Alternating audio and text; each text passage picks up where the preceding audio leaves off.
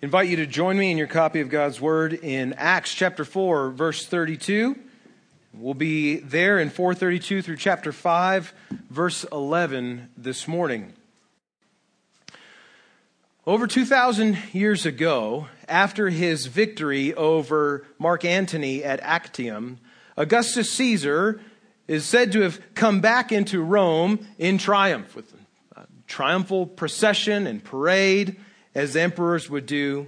And among the huge crowd who greeted him was a man who had a bird that he had trained to say, Hail, Caesar victorious. Caesar was impressed and he bought the bird for a large sum. Who, who, what, what self serving emperor wouldn't want a bird that could praise him every day? Then someone, after a while, came and got Caesar and, and, took him aside and whispered to him that the man also had another bird that was just as talented. The man was summoned, and Caesar asked for a demonstration of what this other bird could do. The man demurred, but Caesar insisted. When the bird was produced and incited to do what it could do, the bird said, Hail, Antony, victorious. Here, a man with two birds that he had trained to praise different victors of war, a man with mixed motives, seeking to uh, provide for himself or to do for himself what would result in, in the best circumstances for him.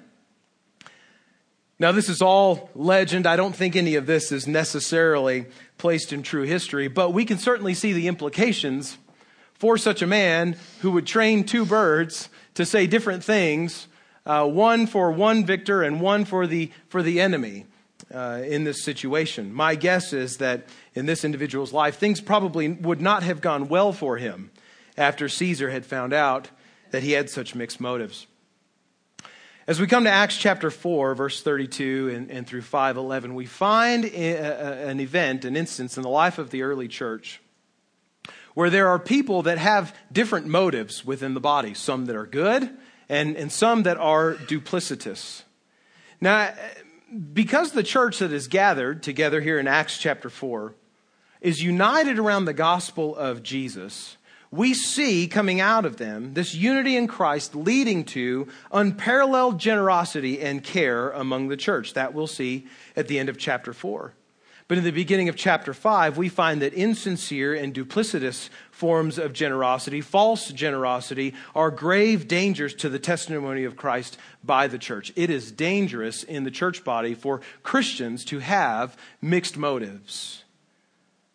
As we think about that and the implications of those things, let's turn our attention to God's Word. Acts chapter 4, beginning in verse 32. Will you stand with me in honor of reading God's Word together? Acts 4, verse 32. Luke, the missionary companion of Paul in the inspiration of the Holy Spirit, continues his history of the apostles, saying this Now the full number of those who believed were of one heart and soul. And no one said that any of the things that belonged to him was his own, but they had everything in common. And with great power, the apostles were giving their testimony to the resurrection of the Lord Jesus, and great grace was upon them all. There was not a needy person among them, for as many as were owners of lands or houses sold them, and they brought the proceeds of what was sold and laid it at the apostles' feet, and it was distributed to each as any had need.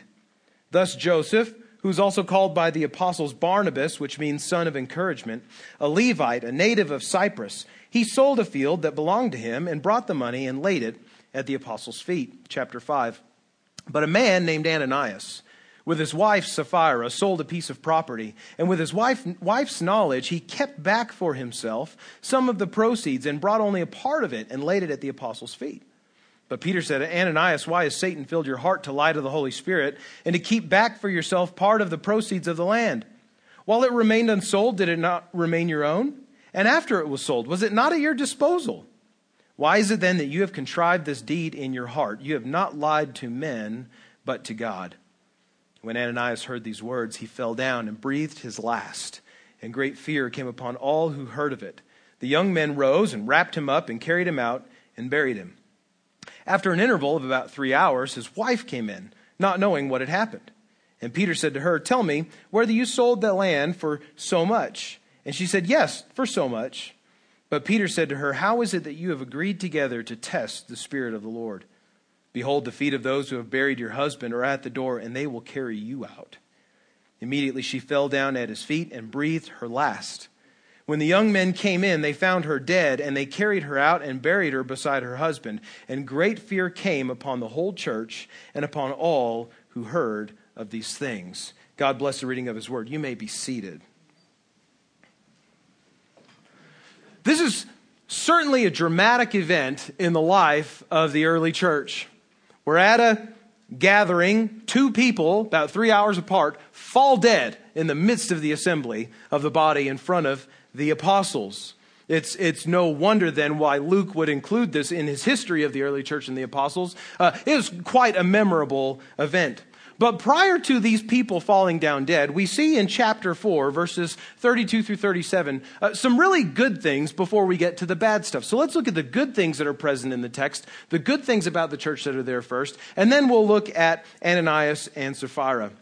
First of all, in verses 4, 4 uh, in chapter 4, verses 32 through 33, excuse me, we find the extraordinary unity of the church. The extraordinary unity of the church. We read there, the full number of those who believed were of one heart and soul. And no one said that any of the things that belonged to him was his own, but they had everything in common. And with great power, the apostles were giving their testimony to the resurrection of the Lord Jesus, and great grace was upon them all. This is a church that is first and foremost united in the gospel. That which binds the church together in Acts, the glue that holds the church together, is not a mutual commitment to social overhaul and social improvement. It's not an economically imposed desperation. The church is not rallying around civil rights causes or the upheaval of the Roman government, although some would want them to do that. But what unites the church in Acts and what has united every true church of Jesus Christ for the last 2,000 years is the good news of forgiveness of sins for anyone who turns from their sin and places their trust and life in the hands and to the lordship of the crucified and resurrected Jesus Christ of Nazareth. That's the glue that holds the church together. It is this very gospel, this good news of forgiveness in Jesus' name, that birthed the church in Acts chapter 2 when Peter preaches that first sermon at Pentecost.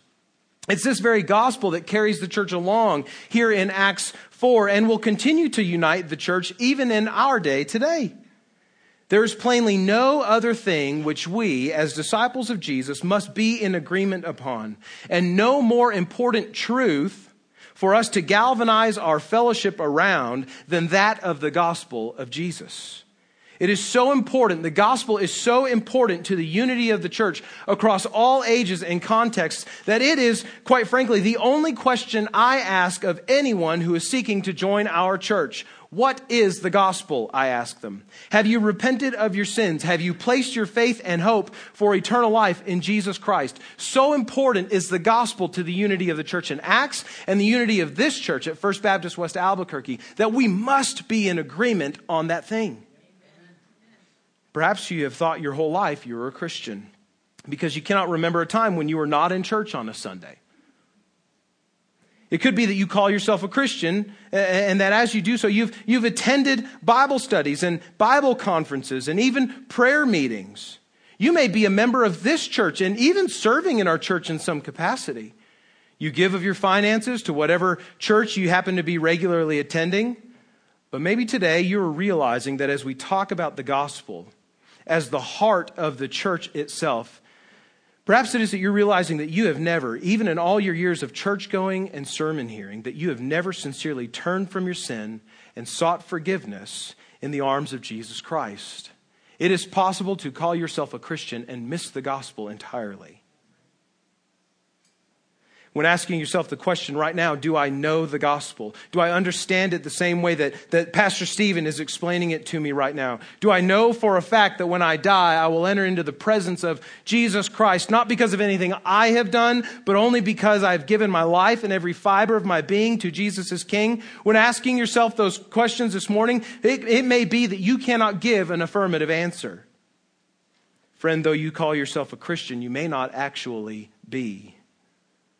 But the very good and wonderful news of the gospel is that anyone can be truly saved of their sin and reconciled to God as they sincerely turn from their own selfishness to trust in Jesus Christ. So, friend, be united to Christ today. through the good news of the gospel. Enter into the unity of dozens of brothers and sisters here in this family of faith who are explicitly committed to that same truth that there is one way to be saved. It is through faith in Jesus Christ and through Him alone. This is a church that is united in the gospel. May God help us to be a church that is united in the gospel. But we see that as a result, this is also a church that is united in care. They're united in care. We see there in verse 32 that they had everything in common, as Luke says. No one saying that any of the things that belonged to him was his own. There's among this church in Acts chapter 4 an attitude that each of them is a steward, is a manager of what God has provided to them in life. Just as in Acts chapter 2, verses 42 through 45, which we saw a couple of weeks ago, this is not an example of communism. This isn't communal property ownership but, in, uh, but instead a, a proper understanding of possessions and stewardship of God's provision. Among this church, the members of the church see everything that they have as ultimately belonging to God. That God has given to them to be managed, to be stewarded, to be used for His glory and for the ministry of the gospel. And in so doing, they enter into this kind of generous care as a body, get, selling their excess possessions and giving the money to the apostles to be distributed to those in the church that have need. The kind of care that's happening here is, uh, is happening across all spectra and social strata of the church. As each person in Acts 4, as each member of the church has excess or even the ability to do without, they are giving to the mutual care of those in need among the church. Now, I think it's worth noting here that the church is giving sacrificially and generously primarily for the care of the church, for care for one another. It is true that Christians will go on in a short time after what we see in Acts chapter 4 and the, the rest of the first century and into the second century to include care for the vulnerable and suffering outside of the church. But their first attention to care is internal, is for one another, for their brothers and sisters in Christ, those with whom they are mutually committed to the gospel. Friends, when we understand the depth of the bond that comes with faith, in the gospel of Jesus, that by faith in Christ we are joined uh, not only to him, but also to one another, we see that the local church really is a family of faith. We don't use those words, brother and sister in Christ. We don't use those words flippantly. We don't use those words superficially. We use those words intentionally and meaningfully. We are family in Christ. And when a family member is hurting or suffering, it is right and natural to meet their needs before meeting those of a stranger. And that is precisely what the church, out of their unity in the gospel, out of their unity in Jesus, this is precisely what they are doing in Acts chapter 4. This is a church with extraordinary unity in the gospel. Friends, know this that wherever the gospel is truly loved, wherever the gospel is truly believed by a body of believers, there will be extraordinary unity. When we are united around the truth of the gospel of Christ, that there's salvation in His name there will be extreme, there will be extraordinary unity. But understand this the opposite could also be said. That wherever the gospel is distorted, neglected, or only merely assumed by a body of believers, it is likely that discord will follow. If the gospel is not explicitly and intentionally the thing the thing that we rally around and, and gather around as a body of believers, there will always be ample opportunity for division and discord in the church. So let us make in our hearts as individuals and together as a, as a body of believers the gospel. Let us make the gospel the center uh, of our unity as a body. My oldest daughter has played um, soccer in, in fun leagues uh, two or three years now. And it's interesting to watch uh, what the priorities of the children on a kid's soccer team are. Some kids play to win. They're out there, they want to score the goal, they want to win the game, all of that. But there are some kids who play soccer to go out and pick grass. They, they're the ones, right? Everybody's seen a grass picker. They're the ones that are sitting uh, back on defense, just picking and throwing grass. I was a grass picker. Some kids, some kids play to wear a cool uniform and just to have that, that camaraderie that comes with being a part of a team. They could care less about the game, but they're really excited to wear number 17 or whatever. There are some, and you know them, kids who play for the orange slices, Twinkies, and Capri Suns that the team mom brings after the game. On a kids' soccer team, there are, there, there are children who have all sorts of motives for being on that team. And in having all sorts of motives for being on that team, especially teams that have kids with all sorts of different kinds of motives, very rarely are those very successful teams if for one child the most important thing on that team is winning, is scoring goals and winning the game, and, and yet for other kids it's picking grass, wearing a uniform, getting snacks after their motives, their motivation are, are, are scattered all over the place. The kid who's playing to pick grass isn't playing to score goals and win games. The kid who's playing for the Twinkies afterwards is not playing to win games. You cannot expect such a team to be a championship team. In a similar but all more serious way, in any church where the gospel is not the most important thing that every member of the church is therefore is committed to is gathered around and seeking to, to, uh, to pursue and also to propagate in the world. Such a church with mixed motives with, with, with, with mixed uh, priorities will be a scattered will be a, a divided in some ways and often a confused church. Let us not be that kind of church but let us be the church that we see like here in acts 4 that is united in the gospel of Jesus. We see this church that is united with extraordinary unity around the gospel of Christ and in care for each other. And in verses 34 through 37, Luke gives to us an example of sincere generosity. The kind of generosity that comes out of the unity and the, uh, and the care that is present in the body. We see here in the example of Barnabas, uh, his nickname Barnabas, meaning son of encouragement, his real name Joseph. We see that sincere gospel generosity Generosity that flows out of a love for Christ and for the body. Sincere gospel generosity is freely given. Verse 34 tells us that the generosity taking place in the church is absolutely voluntary. The apostles are not asking for gifts. They're not giving out a call for support of those in need, but they are willingly receiving those things that the church feels compelled by God and out of love for the community that they are freely giving. And the apostles are then distributing uh, out of the gifts to anyone in the church that may have need. And in the same, and in the same way, uh, everyone's needs in the church are being taken care of. In a similar way, we have an exemplar of generosity, Barnabas. This man who goes and sells a field that he owns, and he gives the whole sum of the sale to the apostles for the care and the ministry of those in the church that might need it.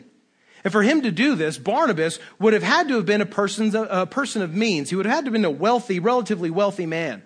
Average people in that day did not have usually in their possession fields or houses in excess to sell. If you had a house or a field that was used for your residence, for your livelihood, to give up all of that would put a, an undue burden on your family. But if you own two or three or four fields or several houses, maybe some in Jerusalem and some in another place uh, where, you, where you live in other parts of the year, you can afford to be generous to give those things up. Barnabas was very likely one of these wealthy people. Without being asked, this Christian man, Barnabas, who we'll later find in the course of Acts to be one of the first missionaries commissioned by the church in Acts chapter 13. This man of means, Barnabas, the son of encouragement, freely and voluntarily hands over a significant portion of his wealth for the good of the church. And that he does freely, without being asked, without being expected, only because he knows that he has it and God has called him to give it. Sincere gospel generosity is always freely given. Secondly, sincere gospel generosity is free of obligation. Say that a different way sincere gospel generosity has no strings attached. Verse 35 speaks of those who are giving these generous gifts, saying that they were laying them at the apostles' feet. Now, Barnabas, Luke's example here, does the very same thing in verse 37. Sells the field, brings the proceeds, lays it at the apostles' feet. What this little phrase, laid it at the apostles' feet. What this little phrase implies is not that the church are giving the money to the apostles themselves, but they're giving it over to the stewardship and the wisdom of the apostles to distribute it to corresponding needs. The implication here is that Barnabas and the others who before him also sold lands or houses and brought the proceeds, that they were giving these gifts, these financial gifts, with no regard for how they would be treated or thought of in return. Likewise, Barnabas is giving over all control of the funds to the apostles. He's not designating the funds for specific use or demanding that it only be given to help a certain person or a certain uh, fund or a specific cause, but Barnabas is giving with no obligation, with no strings attached on the use of the funds that God has called him to give. Looking at Barnabas' uh, example and the example of, of sincere gospel generosity that we see here, we find this that sincere gospel generosity never asks, How much should I give? But it always asks, What have I yet to give? Sincere gospel generosity never asks, How much should I give? but always asks, What have I yet to give? Our example for giving, our example for generosity is none other than God the Father in his giving of his Son, Jesus. And in the Son, him giving of his life for our redemption. 2 Corinthians chapter 8, verse 9 says this. Paul writes, you, For you know the grace of our Lord Jesus Christ, that though he was rich, yet for your sake he became poor, so that you, by his poverty, might become rich. Jesus the Son doesn't ask to the Father, How much should I give? The Son looks to the Father and says, Here is all that I can give. And he gives his life for the sins of humanity. So, Christian, as you think about giving to the church, whether that be financial through, through tithes and offerings, whether that be through service or skills, gifts that God has given you that you can use to serve the body, encourage the body. Never ask, how much should I give? But always ask, what have I yet to give? Consider this example. Two different people. On the one hand, an elderly woman with $5 left in her pocket. And on the other hand, a successful businessman who's expanding his business and, and planning for retirement. Each coming to a pastor, coming to me and saying, How much should I give to the church? An elderly woman with $5 to her name, a successful businessman expanding his company and, and preparing to put money away for retirement and other things. Certainly, for the old woman, anything that she gives would constitute great and sacrificial generosity. Any percentage, any amount of five of the five dollars to her name would be a generous and sacrificial gift to the church. I think we would all agree. Whether she gives 10%, 100%, or 2%, or no percent of that five dollars, any gift that she might give would be a generous gift. But the businessman could give hundreds of times what this older woman is able and he could still not reach true generosity. Sincere gospel generosity is not a matter of percentages, it's not a matter of amounts, but of true sacrifice for the greatest stewardship of whatever resources God has given. Some like to put sort of an arbitrary amount on how much they are to give to the church. I give a tithe, I give 10%. And friends, really, that's a good starting place for generosity as giving as a believer. It's based in what God commands the Israelites to do in the Old Testament to give a tithe. But what we fail to see oftentimes is that uh, those in the Old Testament who are giving a tithe, they're giving several different tithes throughout the year, which actually would probably amount to something more like 20% of their actual income, of their actual livelihood.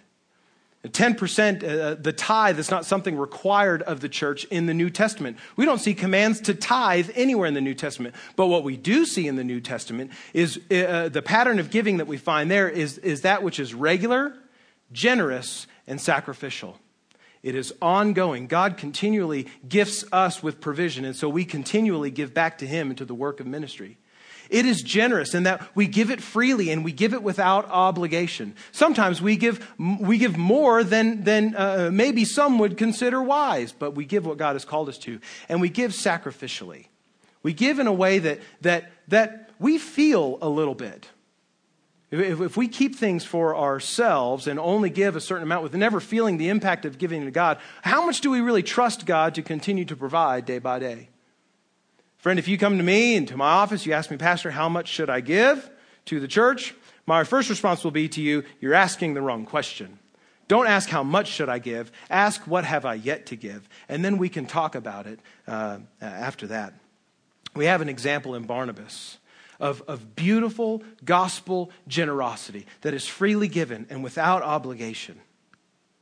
Uh, an example to live up to, an example to pray that we might also fulfill. But then in chapter 5, verses 1 through 11, we have an example of the other sort. We have an example not of sincere generosity, but of severe duplicity in Ananias and Sapphira.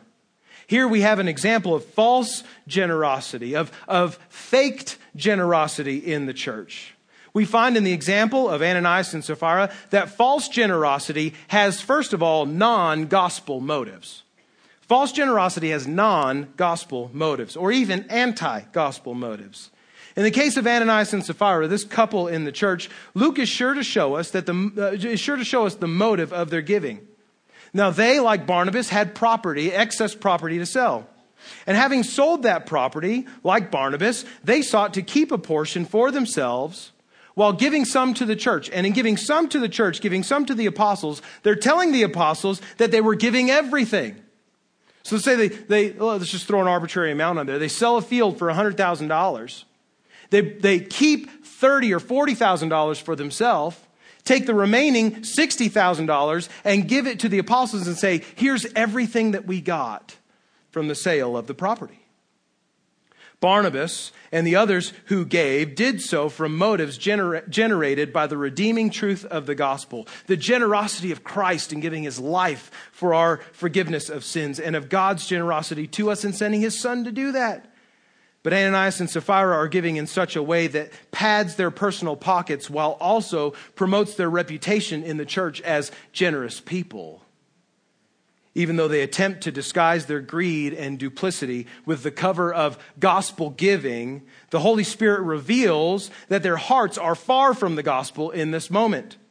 We're told that the couple kept some back of the sale for themselves. Now, that word that's translated kept back means literally to embezzle or to steal by misappropriation. It points to the hearts of Ananias and Sapphira, that they're embezzling from what they ought to have given to God to keep for themselves.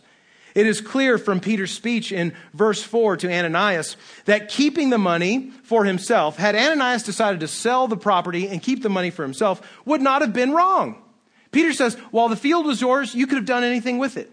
Even after you sold it, you could have done anything that you wanted with the money. But instead, you've chosen to lie about what you're doing with the money. All the giving in the church was voluntary.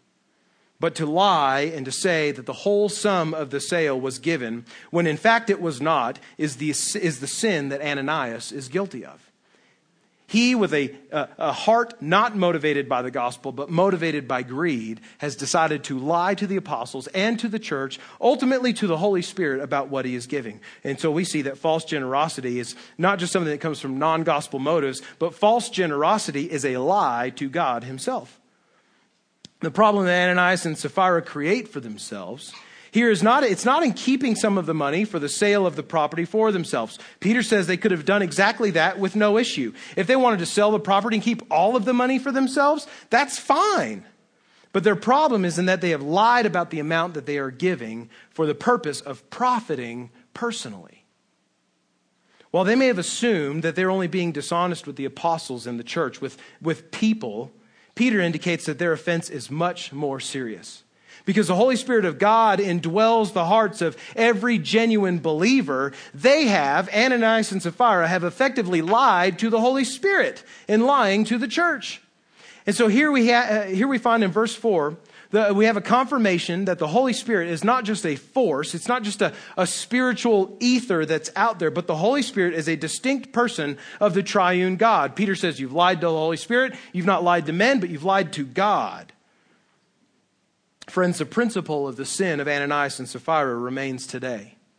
The principle of their sin, the, that, that, that underlying motive, that underlying truth of, of what makes their sin sinful remains even today. Now, as then, when a Christian gives of his or her finances or gifts or talents or skills in a way that seeks personal benefit or a boost in reputation amongst the church, they are just as guilty of non gospel motives and lying to God Himself as Ananias and Sapphira were. Giving to the church, whether it be financial or through your gifts or through time or through service, all of it must come from gospel motives, for seeking God's will and God's glory and God's best for the church, never wanting anything for ourselves, not seeking uh, reward through reputation, but seeking reward through what we are able to give to Christ, to give to God and to the ministry of the church.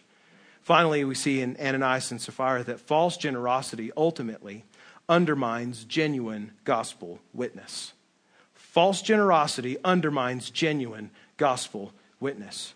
As Ananias and Sapphira each are confronted with their sin of, of lying about how much they're giving, neither of them have the opportunity to repent and seek forgiveness, but both are judged immediately by God and severely for their sin. God strikes them dead in the middle of the assembly.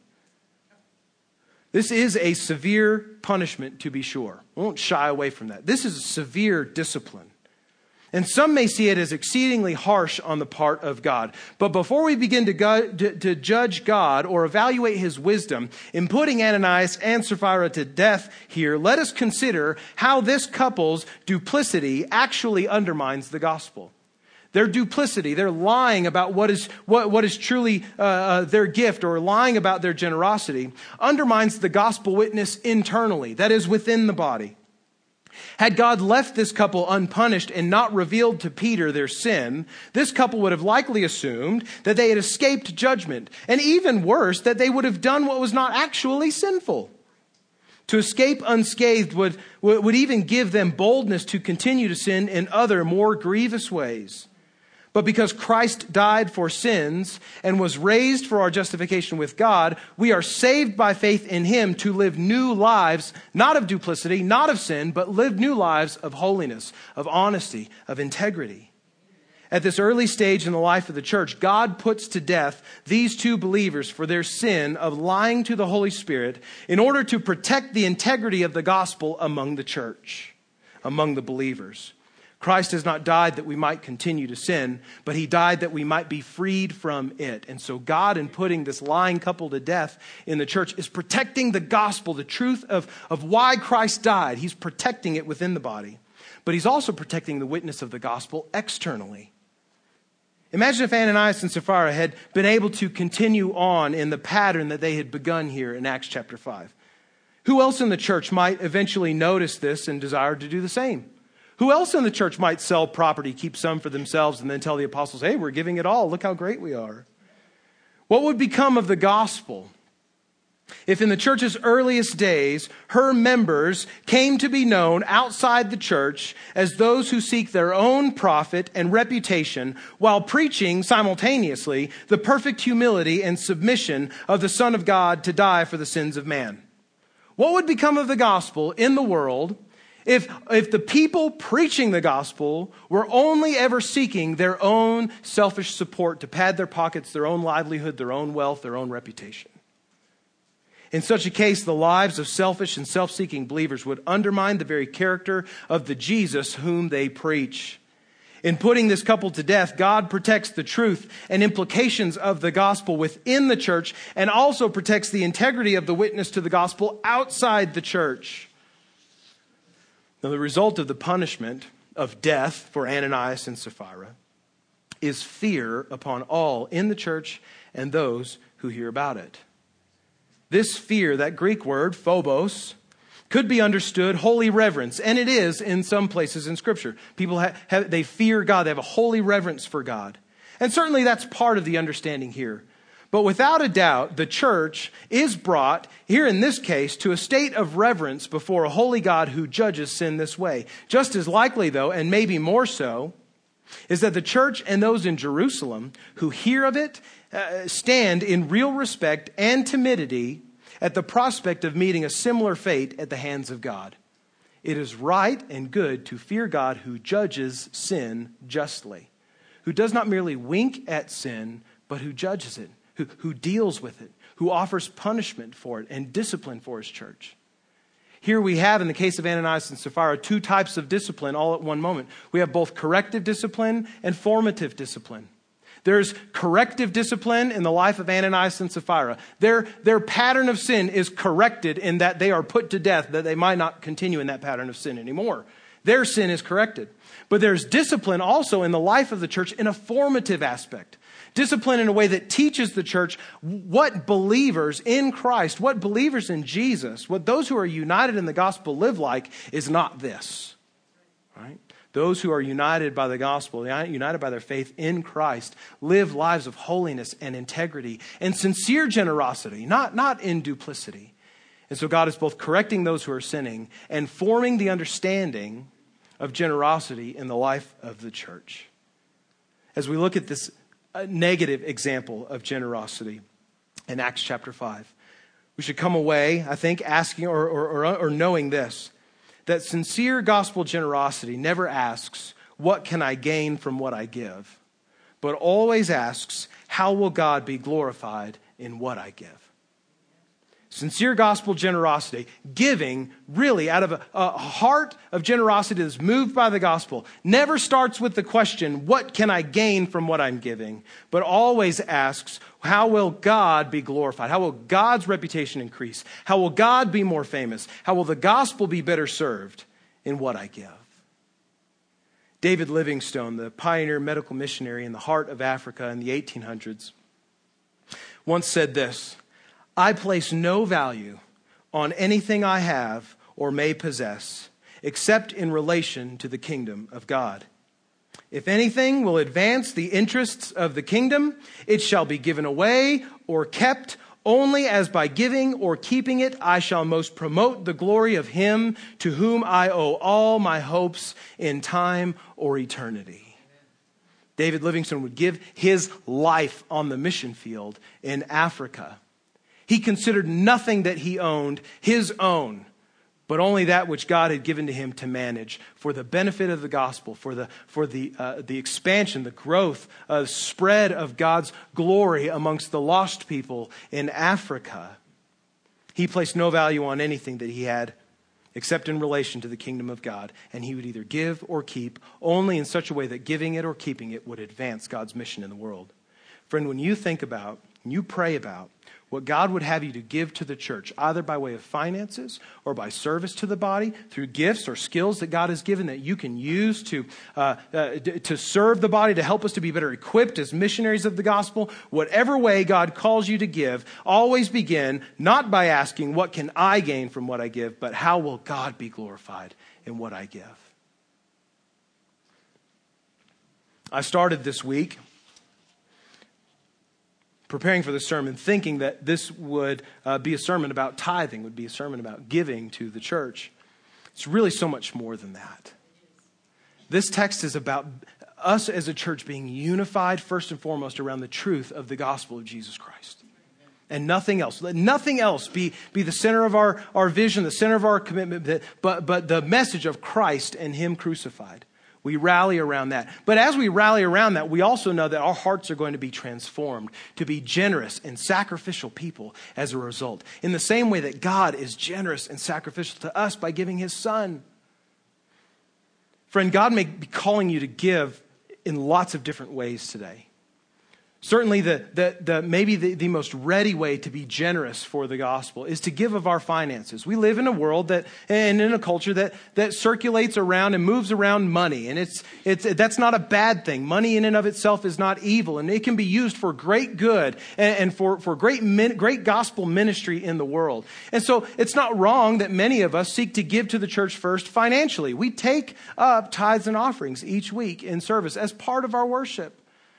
But, friend, when you give or when you're praying with your family or praying over your checkbook, your finances about what you ought to give, what is God leading you to give, don't ever ask the question, how much should I give? But look at all that God has given you, not just monetarily, but, but also in terms of, of possessions or, or other skills or gifts that you might possess, and think, what have I yet to give? Asking what have I yet to give goes beyond just looking at our checkbook, and it looks at like our home God, would you call me to sell my home, to move into a smaller place that I might give from the sale of the home, the proceeds of the home to some gospel cause?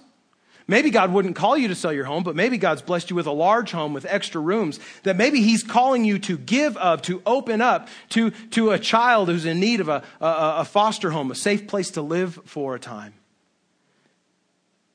How is God calling you? What, what is there still yet to give in your life?